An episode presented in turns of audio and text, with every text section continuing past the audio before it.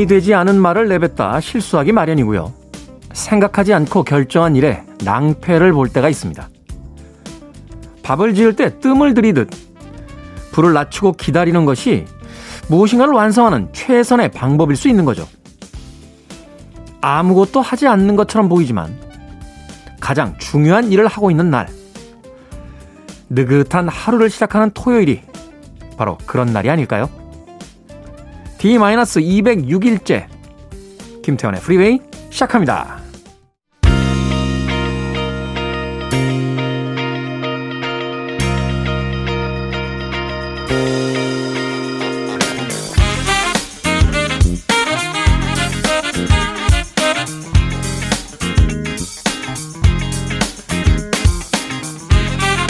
빌보드 키드의 아침 선택, 김태훈의 프리웨이. 저는 클 태 자 쓰는 태디, 김태훈입니다. 오늘 첫 번째 곡은 서바이버의 High on You 들으셨습니다. 우리나라에는 Eye of the Tiger로 유명해진 팀이죠. 로키3에 나왔던 곡을, 어, 주제곡을 불러서 유명해진 팀입니다. 서바이버의 on You 들으셨습니다. 자, 토요일 1부 음악만 있는 토요일로 꾸며드립니다. 어, 좋은 음악들 두 곡, 세 곡 이어서 어, 편안하게 음악 감상하실 수 있는 시간으로 1부 꾸며드리고요. 또 2부는 테디와 함께 책을 읽는 시간, 북구북구로 함께합니다. 자, 청취자 여러분들의 참여 기다립니다. 문자번호 샵 1061, 짧은 문자는 50원, 긴 문자는 100원, 콩은 무료입니다. 여러분은 지금 KBS 2라디오 김태훈의 프리웨이 함께하고 계십니다.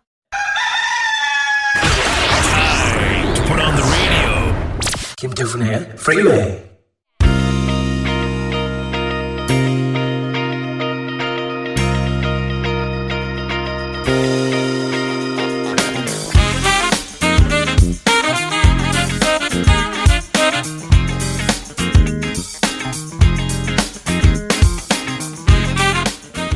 자, 세 곡의 음악 이어서 들려드렸습니다. 케니 로긴스의 This Is It, 그리고 매튜 와일더의 Break My Stride, 그리고 시덕션의 To To Make It Right까지 세 곡의 음악 이어서 보내드렸습니다. 자, 김수진님께서요, 지금 3주째 마트 안 가고 있어요. 냉장고 비우고 있는 중이거든요. 계속 장을 보니까 안 먹는 음식 재료들이 너무 많습니다. 라고 하셨습니다. 안 먹는 음식 재료라는 건 뭐죠? 어, 그러니까 쌓아놓고 미처 소화시키지 못한, 아, 미처 이제 음식으로 만들지 못한 음식 재료들. 누구나 이런 음식 재료들 집에 한가득씩 있지 않습니까? 어, 최근에 뭐 냉장고 파먹기 같은 신조어 아닌 신조어가 이제 유행을 하면서 저 냉동실 안에 있는 예. 거의 선사시대 때 만들어진 것 같은 네. 너무 꽁꽁 얼어가지고 벽돌과도 거의 흡사한 이 냉동실 잘못 열면요. 얼어 있는 음식들 쏟아지면서 발등 예, 깨진다 뭐 발가락 부러진다 뭐 이런 이야기도 있었어요. 그런 음식들 네. 그래요. 그 음식을 먹으면서 냉장고 비우는 것도 일종의 다이어트죠. 우리의 몸만 몸과 마음만 가볍게 하는 게 아니라 집안의 어떤 가구 물건 또 냉장고 안의 음식 이런 걸 비우는 것도 어, 삶을 정돈하는 가장 좋은 방법이 아닌가 하는 생각이 듭니다. 최근에 와서는 뭐 미니멀리즘이다, 뭐 집안 정리다 하는 이야기를 하면서 비우는 것으로서 이제 삶이 변해야 된다라는 이야기를 하게 되는데 냉장고부터 비운다. 괜찮은 것 같아요. 네. 저도 집에 냉장고 이렇게 생각해 보면 뭐가 많아요. 네. 뭐가 많기도 하고 도대체 뭔지도 모르겠는 게 너무 많습니다. 예. 냉동실을 좀 비워야겠다 하는 생각을 해보게 되는군요. 자, 한방의 통당님, 아들이 요즘 향수에 스프레이까지 뿌리고 좀 수상합니다. 일주일에 세수 한 번 안 하는 녀석이 하루아침에 딴 사람으로 변할 수도 있나요? 이거 좋은 거죠? 우리 아들을 변하게 만든 사람은 누구일까요? 라고. 너무 깊게 하려고 하지 마십시오. 어, 그냥 두고 보는 거죠. 뭐, 또 좋은 거 아닙니까? 아들이 이제 일주일에 세 번, 아, 일주일에 세수를 한 번도 안 하다가 향수에 스프레이까지 뿌린다. 음, 좋은 겁니다. 예전에 그 영화죠. 어, 이보다 더 좋은, 좋을 수는 없다. 그 영화 보면 그 잭 니콜슨이 연기하는 주인공이 여자 주인공에게 그런 이야기로 고백하잖아요. 당신은 나를 더 좋은 사람이 되게 만든다. 아, 더 괜찮은 사람이 되도록 어, 되고 싶어 하도록 만든다. 아, 뭐 이런 그런 대사는 내가 썼어야 되는데 예. 세상에 천재들이 너무 많아요. 어, 좋은 대사들을 다 갖다 써서 무슨 이야기를 하든지 간에 남의 거 베낀 이야기처럼 되니까요. 네. 아무튼 한방의 통당님의 아들 궁금하네요. 저도 어, 어떤 여자분이길래 이렇게 사람을 180도 편하게 만들었는지.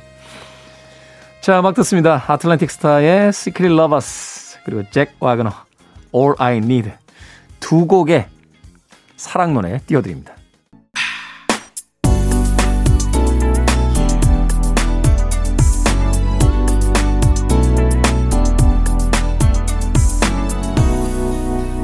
김태훈의 Freeway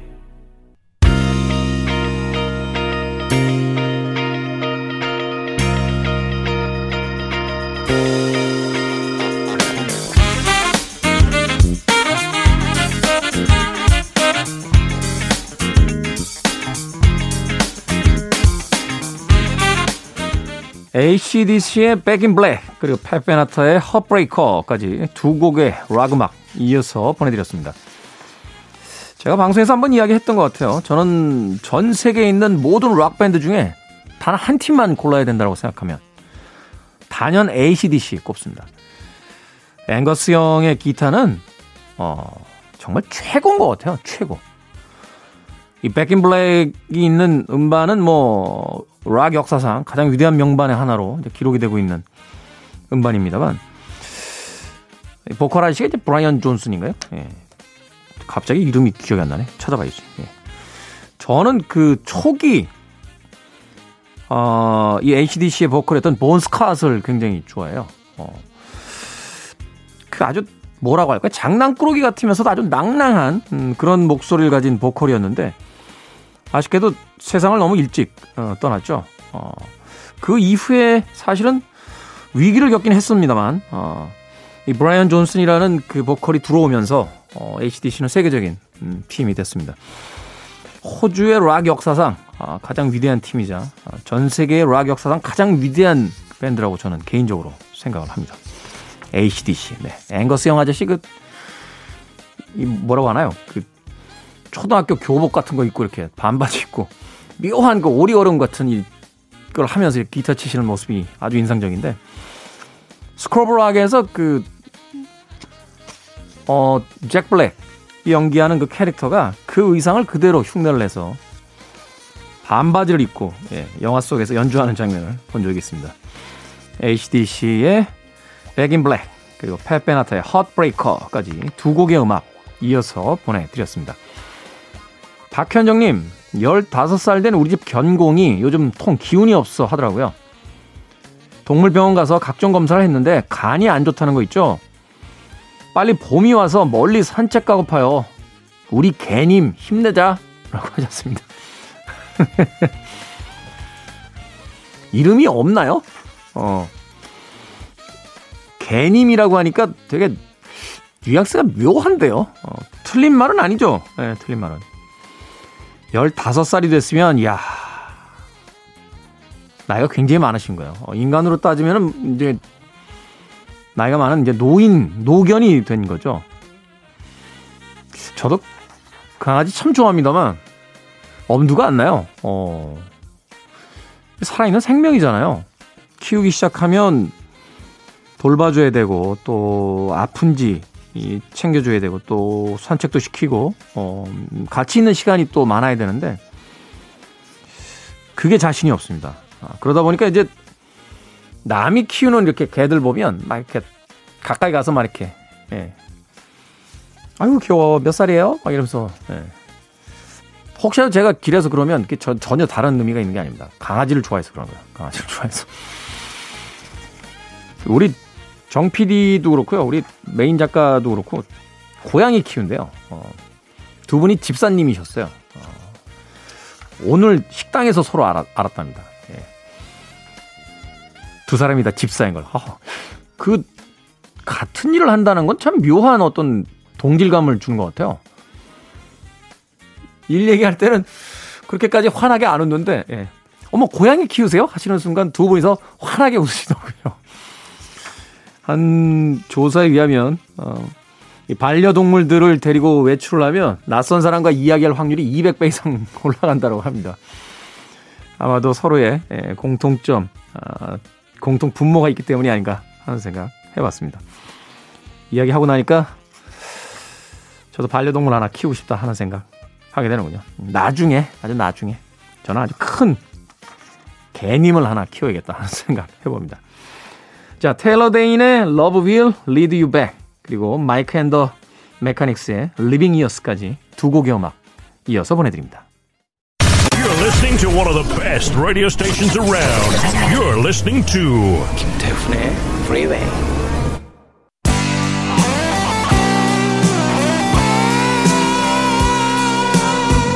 빌보드 키드의 아침 선택 KBS 2라디오 김태훈의 프리웨이 함께하고 계십니다. 자 1부 끝곡입니다. 에이프릴 와인의 Just Between You and Me 이 곡 듣고 2부에서 뵙겠습니다.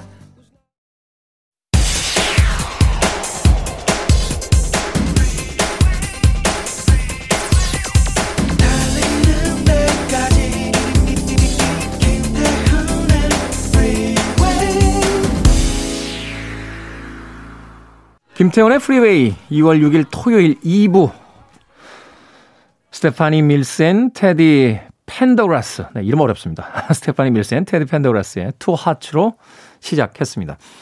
자 예고해드린 대로 2부는요 어, 북구북구로 꾸며드립니다. 북튜버 이시한 씨와 함께 오늘도 여러분들을 대신해서 책을 읽어보는 시간 갖도록 하겠습니다. 잠시 후에 만나봅니다. I want it. I need it. I'm desperate for it.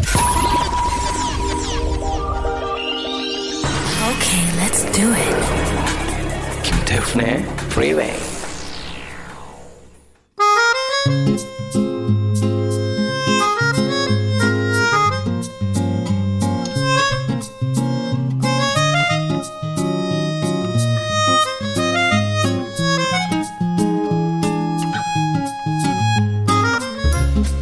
책한 권을 놓고 프리웨이와 함께 나누는 지적인 수다.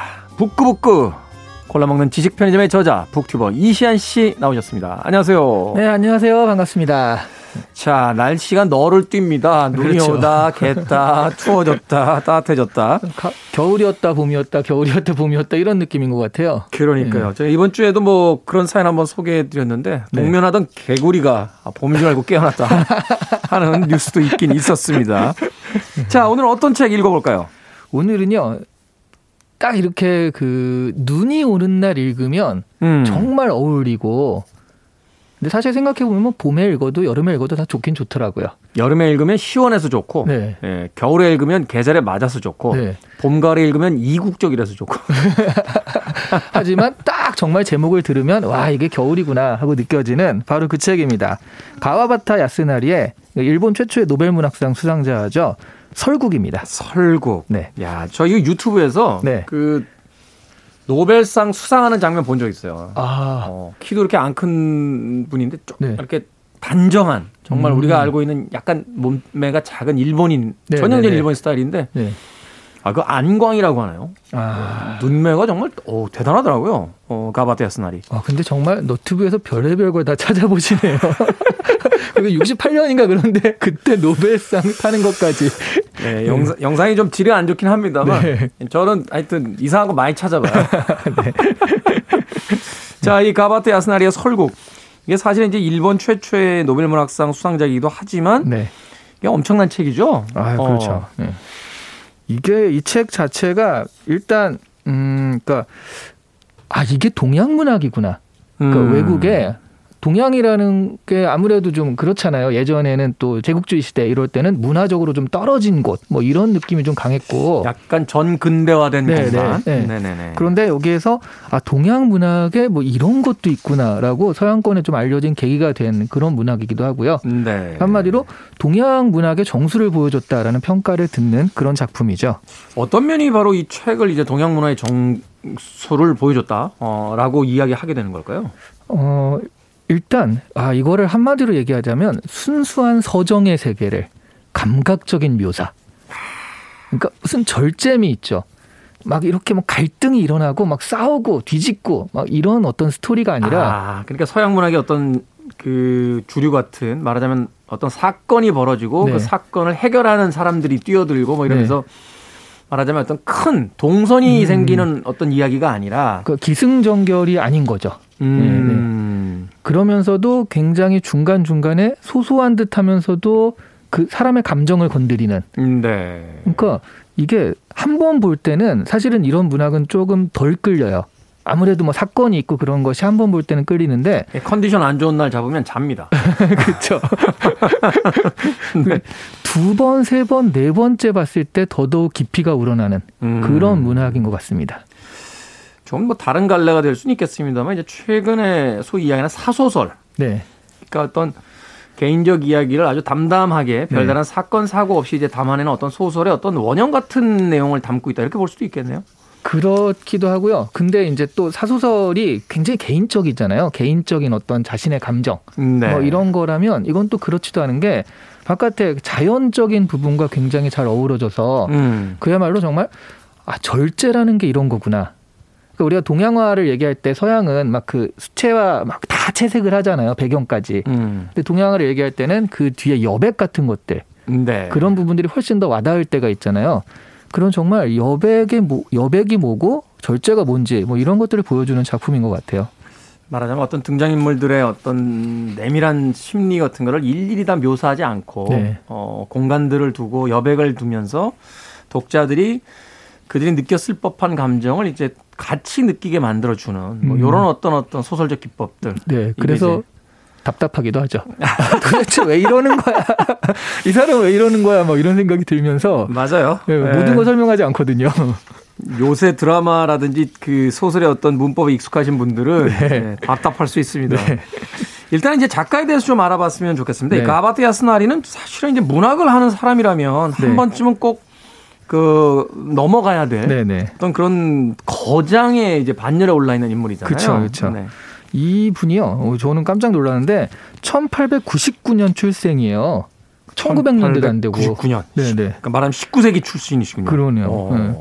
그리고 한 1920년대쯤에 이제 대학을 다녔는데 처음에 동경대 영문학과에 들어갔다고 합니다. 음, 네. 그러다가 이제 거기서 바꿔가지고 국문과 그러니까 일문과죠 일문과. 음, 네. 네. 국문과를 졸업한 다음에 그리고 이제 뭐 문예시대라든가 이런 잡지나 이런 그 동인지 활동이라고 하죠. 그런 것들을 통해서 창작 활동을 시작을 했고요.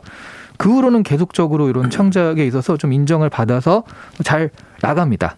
그 재밌는 게이 설국 같은 경우가 이게 사실은 그렇게 길지 않잖아요. 우리가 장, 예, 중편 정도 되죠. 중편. 예, 장, 네네. 장 편이라고 안 하고 우리가 네. 중편이라고 하잖아요. 네. 그래서 이거를 쓸 때 금방 썼을 것 같은데 13년에 걸쳐서 썼다고 그래요. 이걸요. 네. 이게 뭐 그렇게 13년치. 그러니까 이 동인지에 조금 연재했다가 그 다음에 또 연재하고 또 연재하고 연재하고 이걸 모아가지고 아. 네, 탁 했고요. 그리고 이거를 또 뭐 그런 거 있어요. 설국 뭐 완전판 이런 식으로 다시 한번 수정하고 최종 완결판 이런 식으로 몇 번 또 그 각색 작업이나 이런 것들을 거쳤더라고요. 그러니까 이제 판형 판이 계속 달라진 거죠. 네, 1판, 2판, 3판 이런 네, 식으로. 네. 어, 그렇군요. 사실은 짧은 소설이기 때문에 그렇게 오래 걸렸을 거라고 생각을 안 했는데 네. 13년에 걸쳐서 이 책을 이제 완성을 시켜냈고 음. 그 이후에 이제 노벨 문학상을 받게 되잖아요. 네. 어. 1968년 정도에 노벨 문학상을 수상을 하게 됩니다. 음. 그 런데 이분이 그러니까 그래서 그냥 승승장구하고 굉장히 좀 어 뭐랄까 그러니까 인정도 많이 받고 노벨 문학상도 받고 해가지고 굉장히 좀 따뜻한 말년 노년을 음, 보냈을 네. 것 같은데 73세인가 4세인가 그 무렵에 돌아가시는데요. 네. 우리가 요즘에 이제 극단적 선택이라고 하잖아요. 극단적 선택을 통해서 돌아가시게 돼요. 아, 그러니까 스스로 생을 마감을 하셨죠. 네, 네. 어. 그래서 아니 왜 그러지? 그런 부분에 있어서는 아직도 잘 해결이 안 되는 그런 건데요. 유서가 없는 거로 제가 알고 있거든요. 네, 당시에 원고를 쓰다가 중단한 게 있었고요. 만년필 뚜껑도 이렇게 열린 채 놓여 있다고 해요. 음. 이게 도저히 아, 내가 이제 그만 생을 놓아야겠다라고 생각할 만한 그런 여지가 없이 갑자기 정말.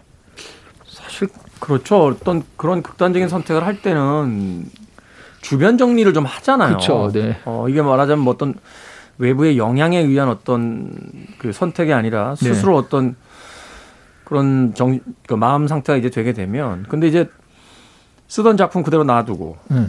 만년필 뚜껑도 안 닫고 네. 유서는 더군다나 없고 우리 같으면 볼펜 같은 거 쓰다가도 적어도 밖에 일어날 때는 이렇게 다시 이렇게 딱 이런 식으로 딱딱해서 심을 넣어놓고 네, 심을 넣어놓고라도 하잖아요. 어. 네, 근데 이런 부분들이 참 좀 특이하다. 네, 그런 얘기를 많이 듣고 있죠. 가바트 야스나리 네. 네. 정말 그 뭐랄까 문학가의 삶이라는 거가 우리가 흔히 생각하는 무슨 약간 천재적이고 네. 좀 엉뚱한 행동도 많이 하고 야 저 사람은 진짜 문학가다라는 느낌이 드는 그런 행적들이 많은 것 같아요.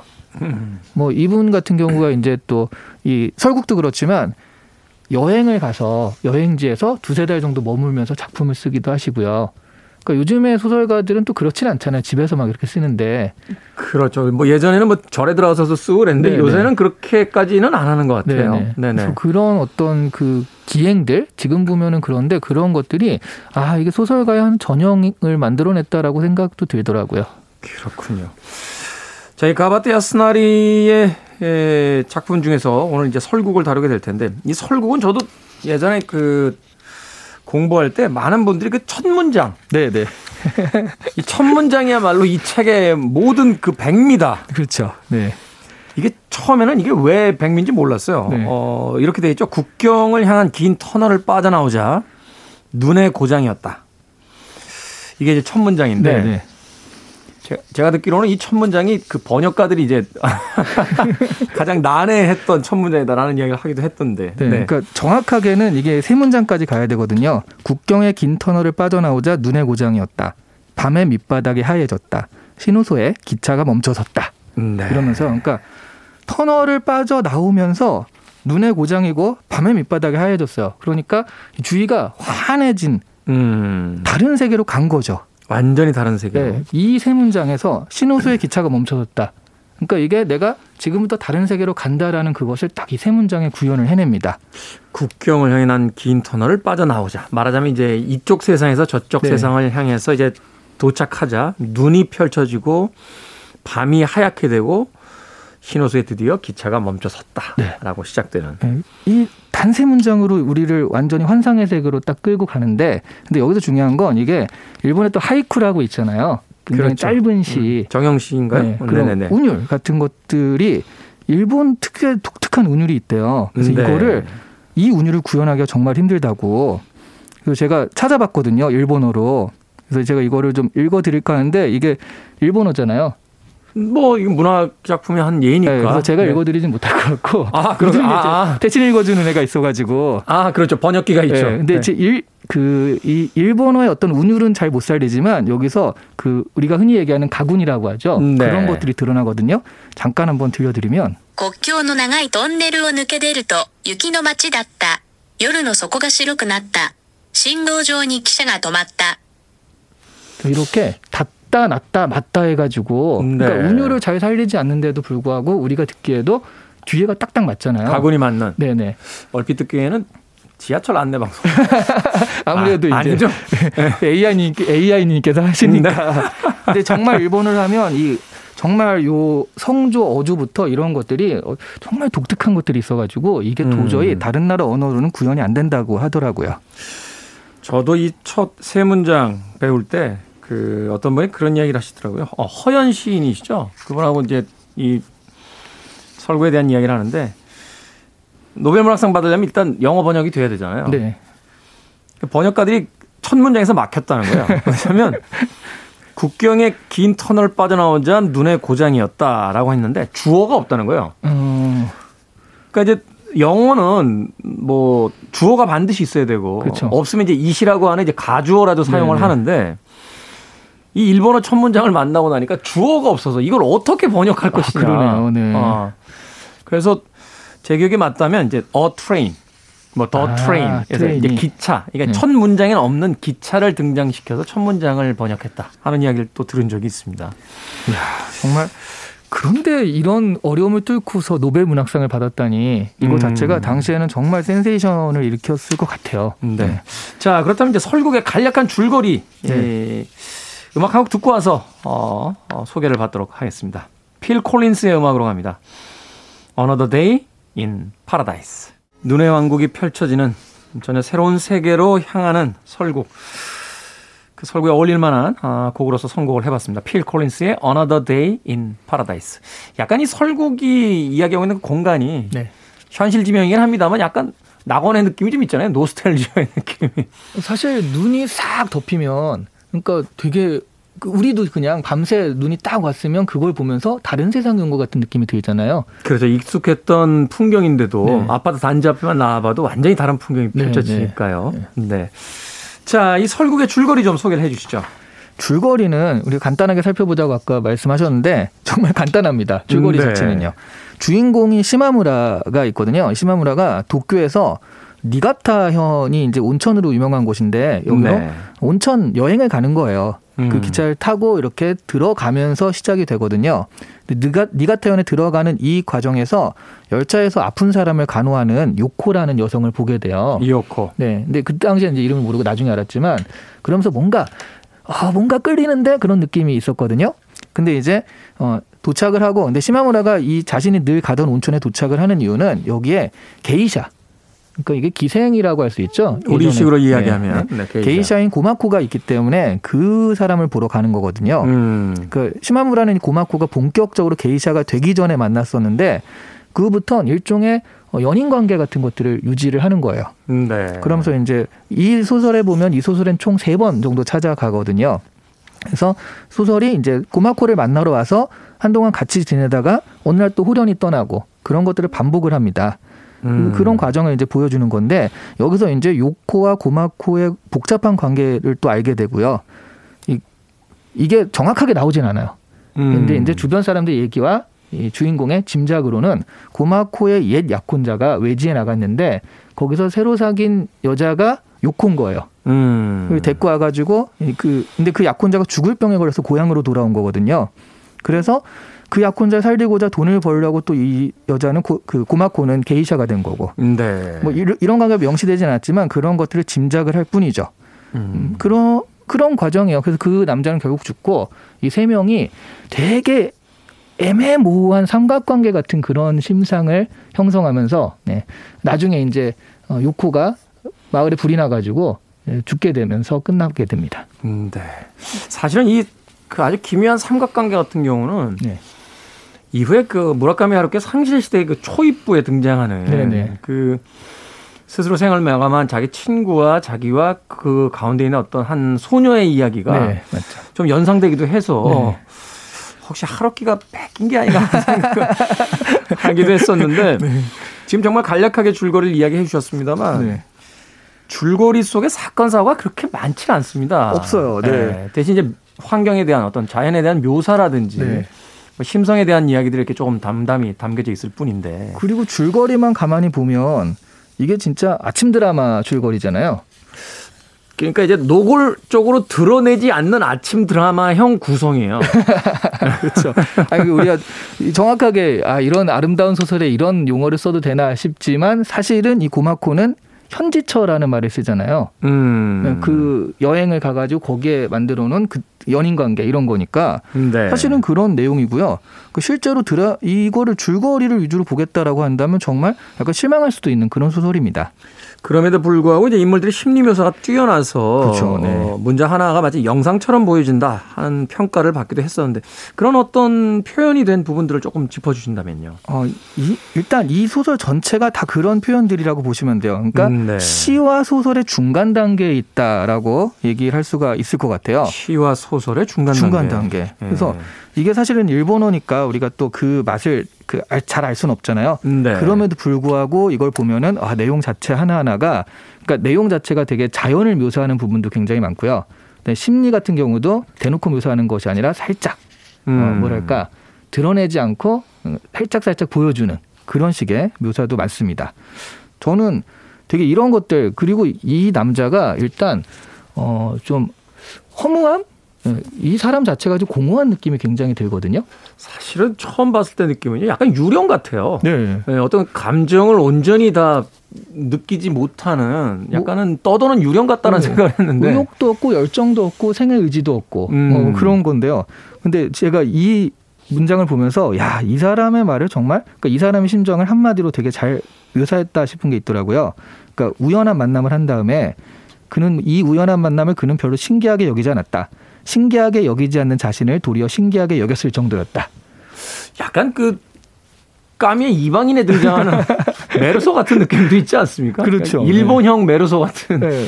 왜냐하면 그런 어떤 생애 의지라든가 그런 열정 같은 것이 없다 보니까 그래서 그 인간형이 약간 비슷하게 느껴지는 것 같기도 합니다. 네. 네. 그런 의미에서 본다라면 이 시마무라에게 이 고마코가 있는 소위 이제 에치코 유자와라고 하는 이 온천이 있는 곳의 어떤 의미가 좀 남다른 것 같아요. 왜냐하면 책의 전체적인 묘사라든지 환경이라든지 관계라든지 뭐 하나 온전히 뜨거운 게 없는데 네. 유일하게 뜨거운 것은 바로 이 남자가 찾아가는 온천이잖아요. 이게 어떤 문학적인 어떤 의미가 있을까요?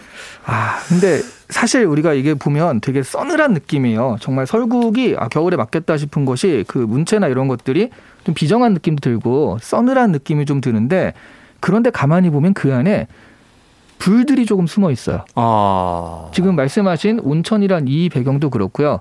그리고 사실은 고마코가 어, 어떤 사랑을 베풀고 하는 것들이 굉장히 열정적이거든요. 네. 그러니까 자기가 아무리 바빠도 새벽 3시에도 왔다 가고 뭐 음. 이런 식으로 그 고마코의 열정이나 이런 부분들은 어 이거, 좀 어, 이런 말 표현 맞을지 모르겠지만 굉장히 들이댄다 아, 라는 느낌이 들 정도로 들이댄다. 네, 굉장히 열정적이거든요. 네. 그리고 마지막엔 또 이렇게 항상 눈의 고장이었다가 마지막 장면에서는 또 화재가 나면서 불이 나면서 끝나거든요. 네. 그러니까 이게 가만히 보면 눈만 있는 것이 아니라 그 안에 불이라든가 말씀하신 뜨거움도 같이 살짝 섞여 있어요. 아주 차가운 그 눈의 고장을 찾아가는데 네. 그 안에는 따스한 온천이 있고 네. 그다음에 이 이야기의 어떤 그 마지막 장면이 이르게 되면 세상을 온통 불태워버릴 것 같은 이제 불이 나게 되면서 그렇죠. 소설이 이제 마무리가 되게 되는데 바로 그 차갑게 식어버린 어떤 그 주인공과 또 작가 자신에게 그 불을 지피고자 하는 그런 어떤 잔잔한 노력들이 또 이 문학적으로 표현이 되어 있는 게 아닌가 하는 생각을 해보게도 됩니다. 네. 그러다 보니까 이제 시마모라로 이제 상징이 되는 이 남자 주인공의 그 허무함과 헛됨 이게 어쩌면 이 책이 쓰여졌을 당시에 가바타 야스나리의 이야기이기도 하겠습니다만 당시에 또 일본의 어떤 지식인들의 어떤 또 문화가 아니었을까 하는 또 생각도 해보게 되거든요. 그리고 사실은 이 전후잖아요. 일본이 전후. 패망한 전쟁 직후니까 네. 그러다 보면 이게 전쟁을 겪고 났을 때 허무함이 그 까미 같은 경우도 사실은 그 2차 세계대전을 겪고서 그런 어떤 실존주의 이런 것들에 가닿았듯이 약간 사람들이 죽어나가고 그걸 뭐를 하자고 으쌰으쌰 하는데 사실은 그걸 달성해도 아무것도 없고 네. 그런 것의 어떤 헛됨 이런 것들은 시대적 분위기인 것도 같아요. 그럴 수 있겠네요. 네. 어, 사실 이제 전쟁이 끝나고 나면은 그 지식인 사회에서는 멘붕 오잖아요. 자신들이 믿었던 어떤 도덕적 가치라든지 뭐 인간에 대한 어떤 그 신뢰 같은 것들이 다 무너진 상태에서 결국은 모든 것이 다 헛되다 하는 이제 허무주의에 이제 빠지게 되는 경우들이 많은데 그리고 보통은 지식인들이 전쟁이 났을 때는 할 수 있는 게 없잖아요. 그렇죠. 오히려 빠져 있어 막 이렇게 되니까 어, 자기가 굉장히 할 수 있는 게 아무것도 없다. 음. 그리고 사실 해야 되는 것도 아니지만 뭐 그런 생각들을 하면서 굉장히 자기 자신의 무능력함, 어, 나의 존재의 이유 이런 것에 대해서 또 생각을 하게 되는 계기가 되기도 하는 것 같아요. 그렇습니다.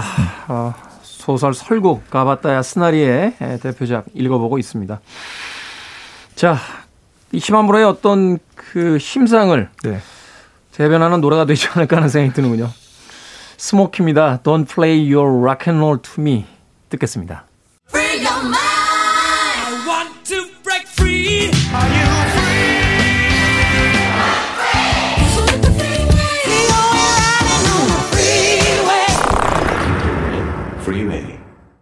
빌보드 키드의 아침 선택 김태훈의 프리웨이 북튜버 이시한 씨와 함께 북구북구 함께 에, 하고 있습니다.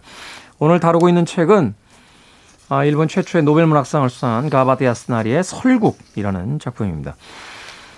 이 가바테 야스나리의 그 비극적인 어떤 그 최후를 생각을 해보니까 제 생각나는 게 하나 있어요. 네. 그 우리나라의 이제 바둑 기사 중에 조훈현 구단이라고 있습니다. 아 유명하시죠. 네. 네, 뭐 당대 최고의 네. 그 바둑 기사였던 분인데 이분이 일본에서 유학 생활을 했거든요. 근데 음.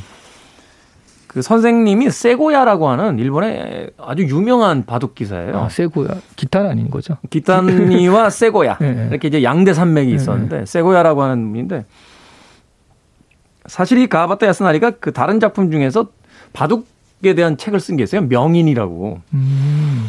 그래서 이제 바둑에 대한 조예가 굉장히 깊었고 네. 이 세고야라는 분하고 이제 친구 관계였다라고 하는데 음. 그 가바타 야스나리가 아, 자살을 하고 나서 음. 생을 마감하고 나서 그 세고야의 문화에 있던 이제 조은영 구단이 한국으로 그 군대 문제 때문에 오거든요. 네. 그래서 굉장히 우울해하셨대요. 어, 본인이 키웠던 애제자도 한국으로 아, 돌아가고 네. 자신이 가장 친했던 친구도 세상을 떠나고 네. 그래서 결국 세고야 그 선생도 이제 생을 스스로 마감하게 되는데 아. 제가 어떤 인터뷰에서 그 조은영 구단의 이야기를 들었던 기억이 나는데 가마테 야스나리의 죽음이 좀 컸던 것 같다. 아, 친구의 어떤 죽음을 아마 선생님이 못 견디 하셨던 것 같다. 뭐 이런 이야기를 또 하기도 하시더라고요.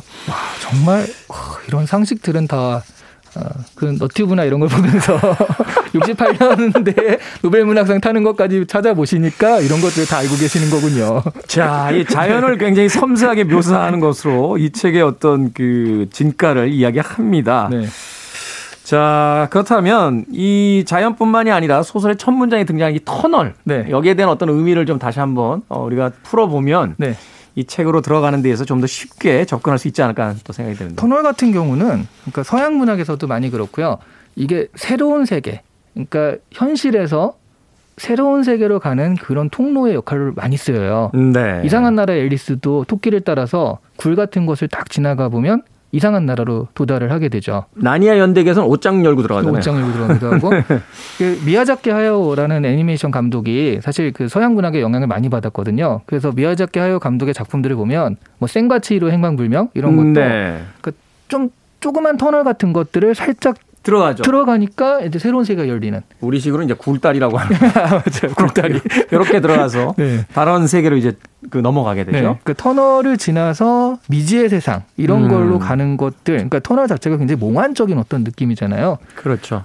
작년인가요? 호텔 델루나라고 드라마에서도 그러니까 삼도천을 건넌다라는 것들을 터널을 통과하는 걸로 묘사를 해가지고 네. 그때도 이제 터널이 그런 역할들을 많이 했잖아요. 그렇죠. 네. 어, 문학 속에서의 어떤 다른 세계로의 어떤 진입 혹은 네. 그 현실과 어떤 소설 속의 세계로의 어떤 그 어, 변화 이런 네. 것들을 이제 터널을 통해서 상징을 보여주고 있다. 실제로 터널 우리가 통과하다가 되게 답답하다가도 저 앞에 빛이 딱 보이는 순간 야 뭔가 또 새로운 세계 희망 뭐 이런 것도 생각하니까 그런 음, 네. 느낌도 굉장히 강한 것 같아요. 그렇군요. 자, 이 가바테 야스나리의 설고 앞서서도 이야기했습니다만 일본의 하이쿠를 닮은 듯한 그 네. 첫세 문장이 이제 서양인들에게 그 주었던 어떤 충격이 굉장히 컸었다. 네. 어, 그러면 소설 속 문장을 조금만 더 우리가 좀 발췌해서 어, 소개를 좀 해드리죠. 네. 어, 뭐, 일단 그 좋은 문장들, 뭐 그런 음, 네. 것들은, 그러니까 뭐 이런 것들이 있어요. 방울이 우려되는 언저리 저 멀리, 방울 소리만큼 종종 걸음치며 다가오는 고마코의 자그마한 발을 시마무라는 언뜻 보았다. 시마무라는 깜짝 놀라 마침내 이곳을 떠나지 않으면 안 되겠다고 마음먹었다. 음. 그 앞에는요. 방울 소리만큼 종종 걸음치며 다가오는 고마코의 자그마한 발. 굉장히 이 묘사 자체가 서정적이잖아요.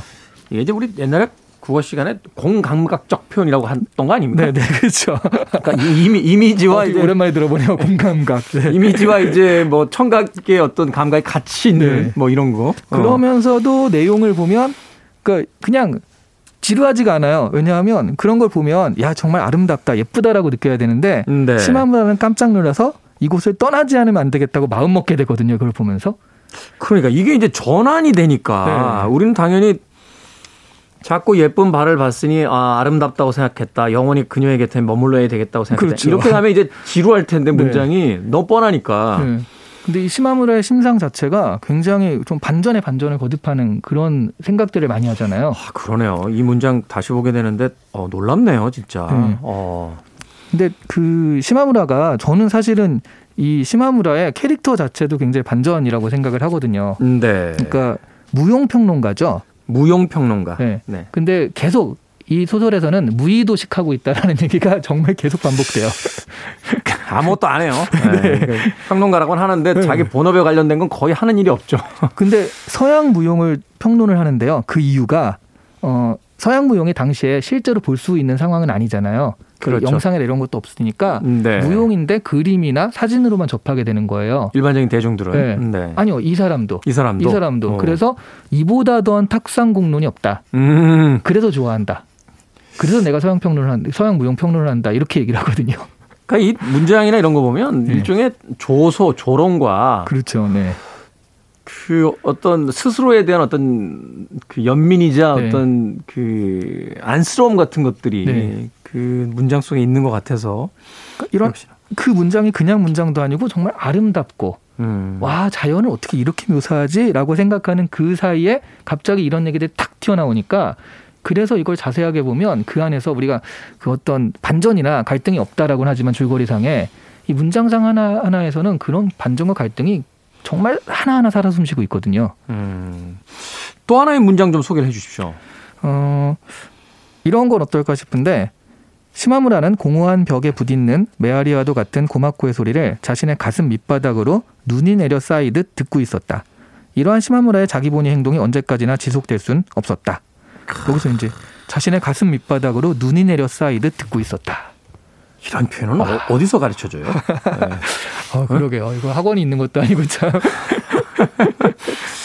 사실 이제 현대 소설에서 본다라면 이게 이제 예전식 문장이라고 이야기할 수도 있을 것 같아요. 네. 근데 이제 그러면서 현대 소설로 이제 들어오게 되면 이런 어떤 수사라든지 묘사들을 좀 생략하면서 아주 굉장히 담백하고 이제 건조하게 쓰는 쪽으로 또 문장이 가게 되는데 뭐 하드보일드 같은 것들이 나오고 또 해밍웨이 네. 같은 경우가 그렇게 탁탁탁 그 좀 건조하다라는 말을 많이 듣잖아요. 네. 그런데 사실은 이런 수사도 지금 보면 이게 수사가 왜 안 쓰기 시작하냐면 클리셰들이 너무 많아지고 좀 음. 뻔해지고 그러니까 음. 쓸데없는 말들이 돼버리는 경우가 많은데 이 설국은요 지금 봐도 와 어떻게 이런 표현을 하지? 라고 느껴질 정도로 수사 자체가 그런 뻔하지가 않습니다. 그러니까요. 이게 네. 사실은 그 대부분 이제 그런 수사들이 그 가슴에서 없는 문장들 제, 제주로 이제 쓰는 네네. 문장들이 될 경우에는 이제 너무 뻔하게 느껴져서 네. 그 읽는 사람조차도 이제 약간 비웃음을 갖게 만드는 경우가 있는데 이 가바타 야스나리의 문장 보, 보고 있으면 네. 어 이것은 소설이지만 시로서 쓰여졌구나 하는 아, 생각을 그렇죠. 예, 네. 하게 되는 경우가 있는 것 같습니다. 그래서 처음에 이 소설을 무슨 13년이나 썼어 이 정도 길이를이라고 생각하는데 이 문장이나 이런 걸 읽다 보면 13년 걸릴 수도 있겠다라는 생각이 들더라고요. 어느 나라의 장인들이 다 그렇겠습니다만 네. 정말로 그 문장 하나하나 단어 하나하나에 그 영혼을 갈아 넣은 듯한 네. 예, 그런 느낌이 있어서 이 설국은 사실 읽을 때마다 네. 뭐 일본의 작품이다 뭐 노벨상을 수상했다 이런 것들을 떠나서 어 정말 현대문학에서 놀라운 작품이 아닌가 하는 생각 해보게 됩니다. 네. 자 가시기 전에 이제 추천의 한마디 이 책을 이렇게 이런 의미로서 어, 음. 이 방송을 듣고 계신 청취자분들에게 좀 권해주고 싶다 하는 것이 있다면요. 어, 이거는 같이 추천을 좀 하고 싶은데요. 일단 제가 추천할 거는 장소. 이 책을 읽을 장소는 창이 되게 좀 드넓게 펼쳐진 음. 그리고 밖에 눈이 오면 더 좋고요. 네. 아주 고즈넉한 아 세상에 나밖에 없구나라는 생각이 들 정도의 어떤 고요가 깔린 아니면 잔잔한 카페 음악 정도 뭐 이런 정도가 깔린 그런 데서 읽으면 좋은데 그때 필수적으로 밀크티나 아니면 네. 커피 따뜻한 아, 음. 커피는 어떤 커피가 좋을까요? 커피 또 조예가 깊으시니까 예가 제품 모모라 아 네. 드립 커피로. 네. 그러면 창 넓은 카페에 눈이 오는 날 예가체프 모모라를 옆에 먹- 먹고서 읽기에 정말 딱 좋은 책이다라고 네. 말씀드릴 수 있을 것 같습니다. 눈이 안 오면 아이슈 패널을 하나 시켜서 아, 네. 아이스크림도 좋죠. 네. 네. 크림을 보면서 아 설국은 어떤 느낌일까 하는 생각으로 읽으시면 어떨까 하는 생각이 듭니다. 모처럼 책 읽는 재미, 예, 문장을 감상하는 또 문- 문장을 통해서 어떤 느낌을 전달받는 네. 그런 어떤 즐거움이 있는 책, 예, 가바트 야스나리의 설국, 오늘 북튜버 어, 이시안 씨와 함께 이야기 나눠봤습니다. 고맙습니다. 네, 감사합니다.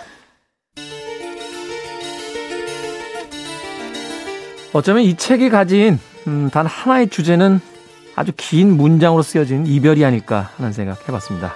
까멜의 곡입니다. Long Goodbyes.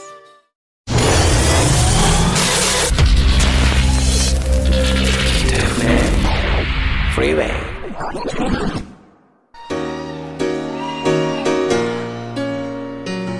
KBS 2라디오 김태현의 프리웨이 D-206일째 이제 오늘 방송 마칠 시간입니다. 오늘 끝곡은 빌리 베라 앤 더 비터스의 At This Moment 준비했습니다. 편안한 토요일 하루 보내십시오. 저는 내일 아침 7시에 돌아옵니다. 고맙습니다.